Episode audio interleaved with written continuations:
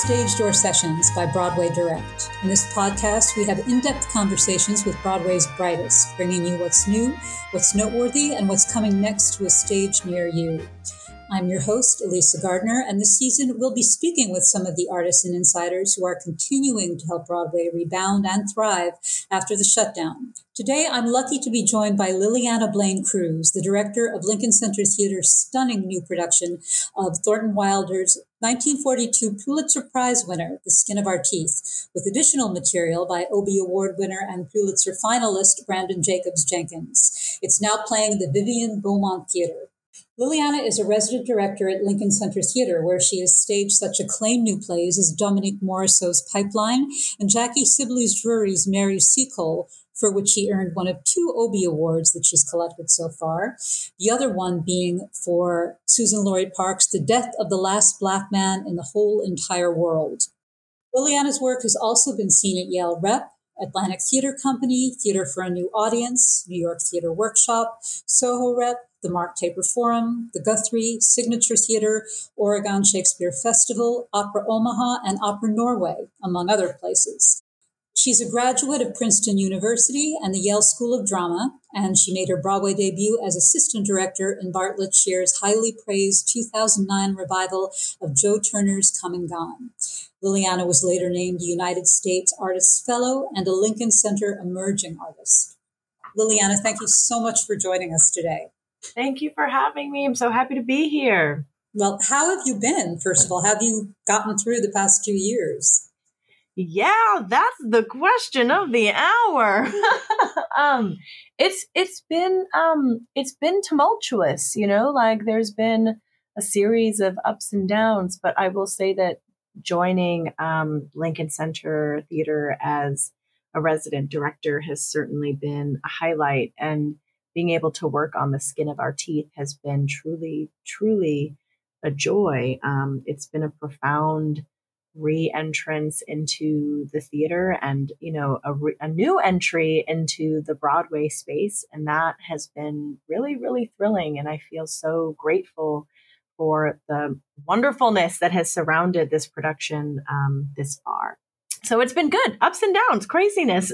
Covid is not a joke but it has put a light on how powerful um, it is to gather and what that means. Um, and being able to do that in a space like the Beaumont has been has been truly remarkable. Yeah, yeah. And this is your Broadway debut as lead director.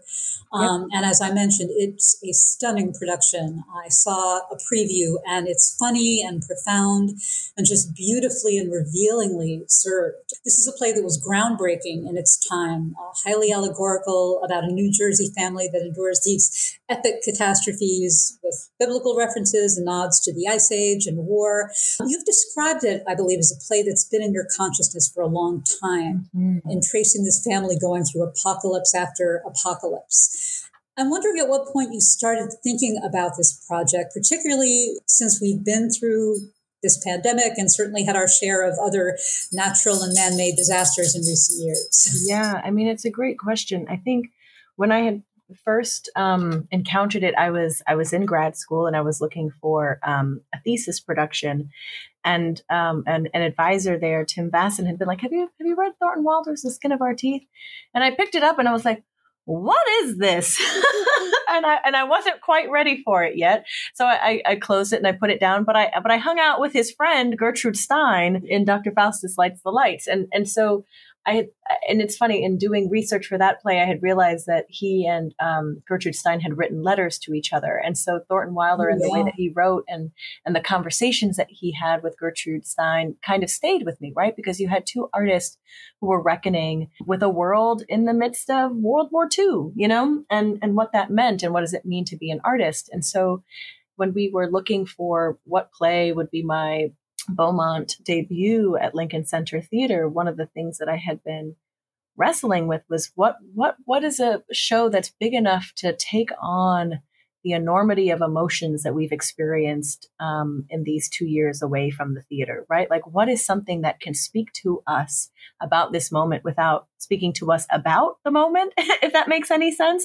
Like, to, to not have it be literal, but to have it be emotionally cathartic for the roller coaster of emotions that we've experienced, like the roller coaster of like reckoning, the roller coaster of just the emotional ups and downs of what it's meant to be in a pandemic. You know, I think for for many of us, it, you know, I'm, I'm speaking for myself and my younger siblings and family members and friends, like to to see the world shut down like that Mm. Um, was terrifying, you know?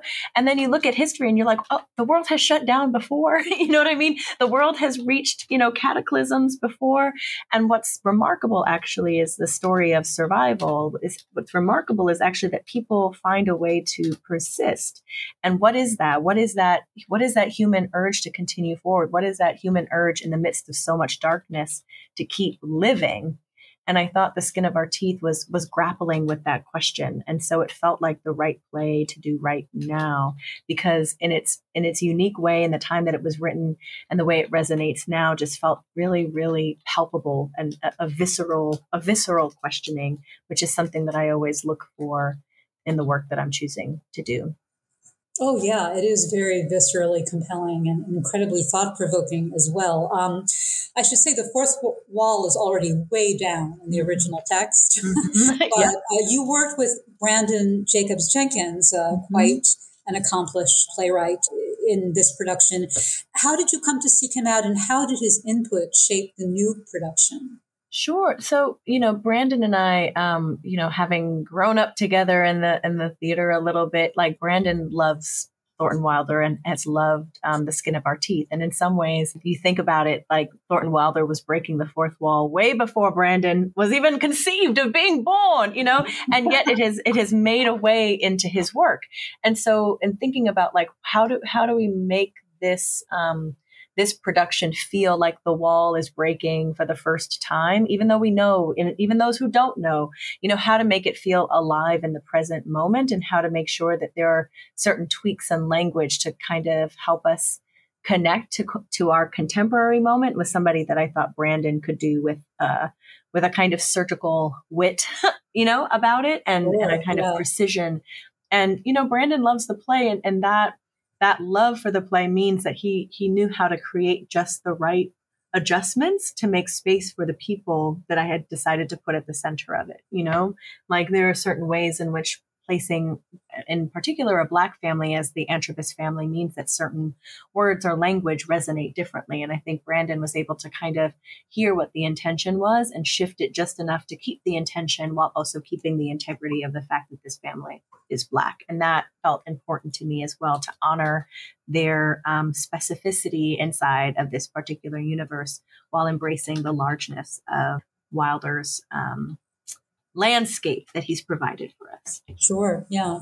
Um, and it is quite a landscape visually. I should say this production is, is stunning visually uh, as mm-hmm. well, um, you know, in every sense. And you've assembled uh, certainly a very diverse cast for this with Gabby Beans and James Vincent Meredith, yeah. Roslyn Ruff, and of course the great Priscilla Lopez. Yeah. Um, I would think it was a particular priority in casting a new production of this play that really kind of seeks to represent humankind, to fully represent mm-hmm. humankind. I mean, that's that's part of what I took away from this production that mm-hmm. made it part of what it made it meaningful for me.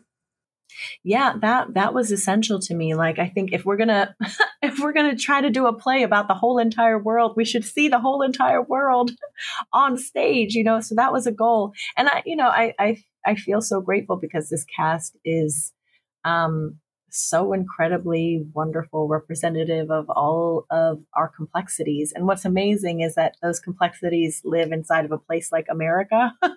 and that for me mm-hmm. was also significant, right? Because I do think that the Antrobus family is a particularly American archetype family and that and that that expansiveness of what it means um, to be a part of the world and to be a part of this particularly American universe was um, is being embodied by uh, a company from from everywhere and that's that's that's exciting to me too that they get to live in that space and you mentioned before like the visual world mm. of the design of the show and that also was really important um, i just i just yes. want to highlight that because i think adam rigg and montana levi blanco and palmer hefferan and hannah wasilewski and Yi Zhao, you know who are also so unique in their own ways have like contributed to that to that feeling of vastness and that feeling of of pulling from many different um, influences in order to kind of represent that world on stage. So it's just been it's been an exciting process because everybody in the creative team and in the company is so unique and they bring that uniqueness into the into this landscape that we've created together. Yeah, yeah. No, I definitely wanted to to mention the design, but I didn't want to be too specific because mm-hmm.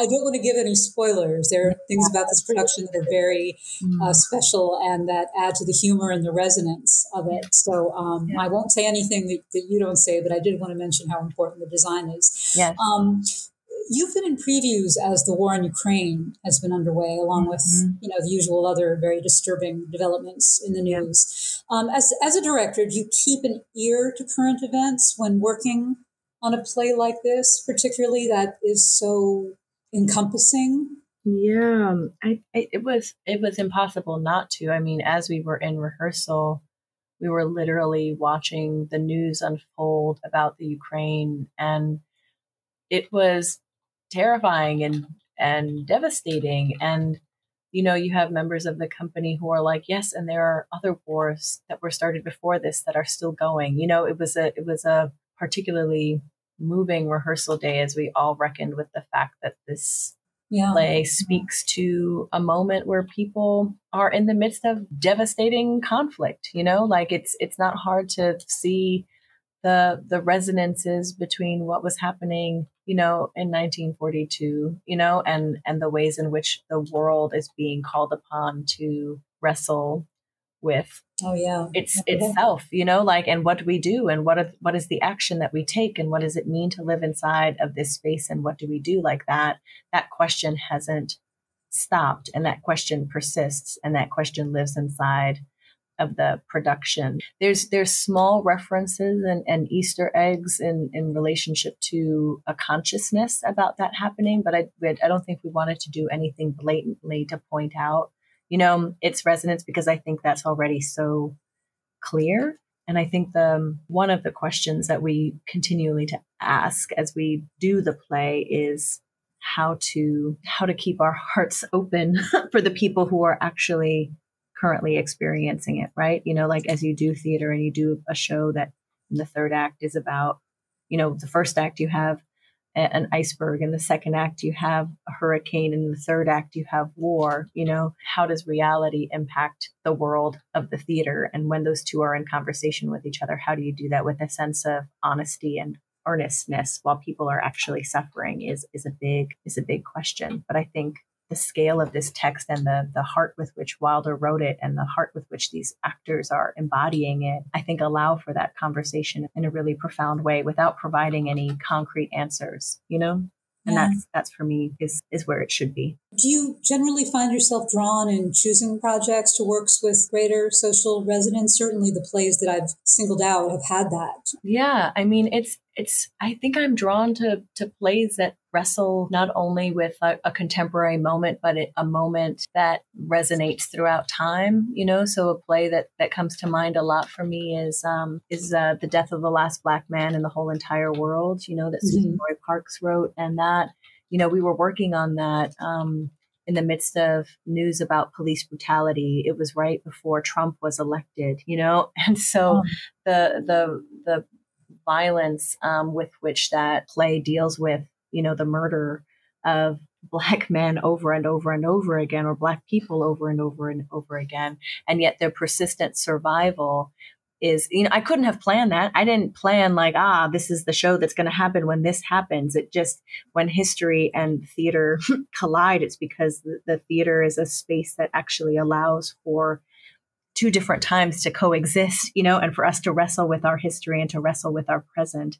And th- those are the kinds of shows that I that I gravitate towards because it allows us to really think and feel together what we're currently processing. And I find that to be true with the skin of our teeth. It's it's about all of human history, which is insane, which is so yeah. insane to think about somebody trying to tackle the entirety of human existence. And yet, when we're in these moments of such extremity, when we're in the moments of like watching history as it unfolds, we can't help but grapple with what has come before and what will what what is to come. You know, I'm I'm so grateful that there's a space for us to to think about and to be together and to collectively feel together what it means to to work through and and survive yeah, yeah. Yeah. As a female director of color, does your identity influence your choices in your directorial work? I mean, I the all the issues that you've brought up are all like of universal concern. I think you know, um, you know, talking about racial injustice. Uh, that's something that we should ideally all be concerned about. But but does identity affect your choices? You know, I think as uh, as a director, I feel like I help direct attention to what I think needs to be seen, right? And mm-hmm. so it's a way, the other beauty of theater is elevating who and what we pay attention to, right? And so I think for me, I'm, I've always been excited by elevating folks who may not have occupied certain spaces in certain ways, right? So when we think about older productions of The Skin of Our Teeth, I don't think anybody has imagined this play in the way this play currently exists. And for me, that's really exciting, right? Like that, the, mm-hmm. that there can be this particular group of people inside of this zany, wild, massive, epic piece and that as a director is really thrilling to me and i think i i enjoy yeah i enjoy placing I, I don't know. I love working on a myriad of projects. I think I, I my my goal is to always remind us that the world is complex and vaster than we sometimes allow it to be, right?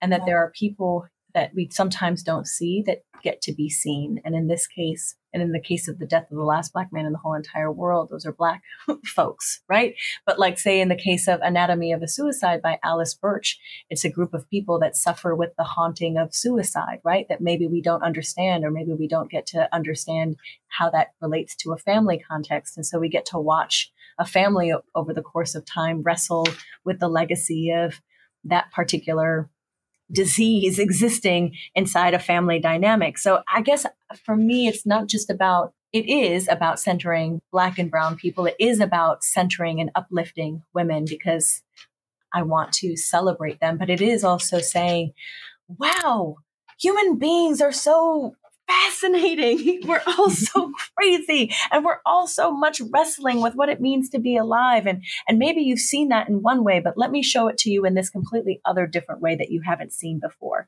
And sadly, because of our history and sadly, because of the way the world works, we haven't seen that many stories and to this degree around folks of color, except now there has been, and, and in the past also, there's been a proliferation, which is really exciting and thrilling, but they haven't seen it through my eyes. And I think that's that's also thrilling because we're also unique. And this is me harping on the the joys of directing, right? In mm-hmm. that yeah. directors directors do get to share a part, particular and unique vision, and that that vision is what allows us to to see people anew.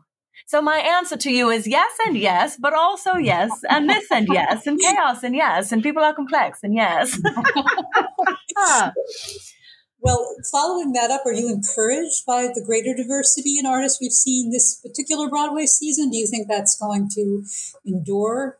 Do you have a, a sense that we are at a at a point now of, of reckoning and of, of more inclusion? I think that we have definitely experienced a reckoning. I think the question that you that you have at the center of there is what is going to endure, right? And I think that's like what have we learned from this experience and what are the changes that we're going to take with us? And my hope, my hope is that by by this wonderful proliferation of artists that are you know in the midst of this reckoning being supported that that will grant more possibilities in the imaginations of the younger artists that are coming up and getting to see this that they think yes i'm invited here too and yes i can play and oh yes this looks like me or oh no they got it absolutely wrong. This exists too you know? And that's exciting to me that we are as human beings able to exist in our multiplicity in our infinite variability and that that there will be more opportunities to to kind of keep pushing at the form and to keep pushing at who gets to play inside of that form and I hope that only continues to expand as we Yeah. continue to move forward.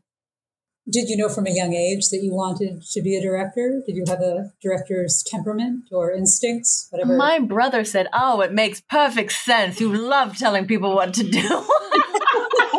I wasn't But I- going to be that blunt about it. Yeah. he was very blunt. Um, but I didn't know it. I was I was an English major in college, and I thought I would read books and talk about them. And uh, and one lady was like, "Don't don't do that. I don't I don't think that's what you want."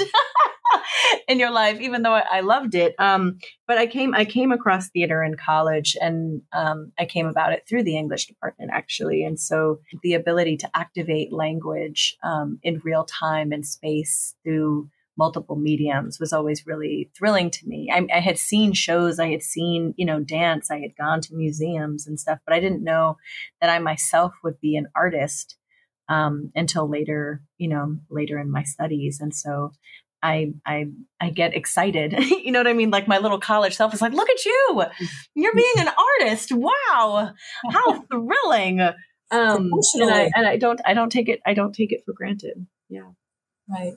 And um, I know you, you've worked already at your young age on a, on a range of stuff. Are there any particular projects coming up you're excited about in theater, opera? Yeah. Anything? I have um, the next project I'm working on is Dreaming Zenzile about the the life of uh, Miriam Makeba with Somi at New York Theater Workshop, and that's going to premiere at in the in the spring later on in the spring. And then um, I have an opera that's happening in Norway called The Listeners by composer Missy Mazzoli, um, which I'm really excited about.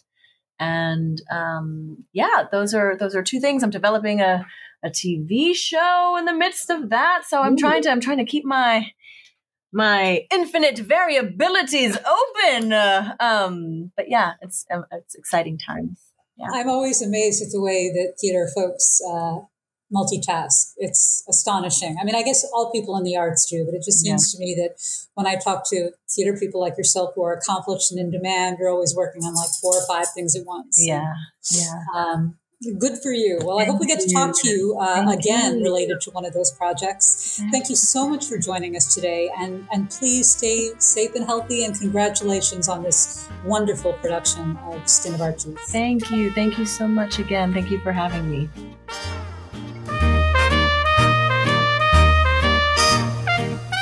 All things Broadway and to find tickets to your next show, visit BroadwayDirect.com. And if you liked our show, please follow us on Apple Podcasts or wherever you listen.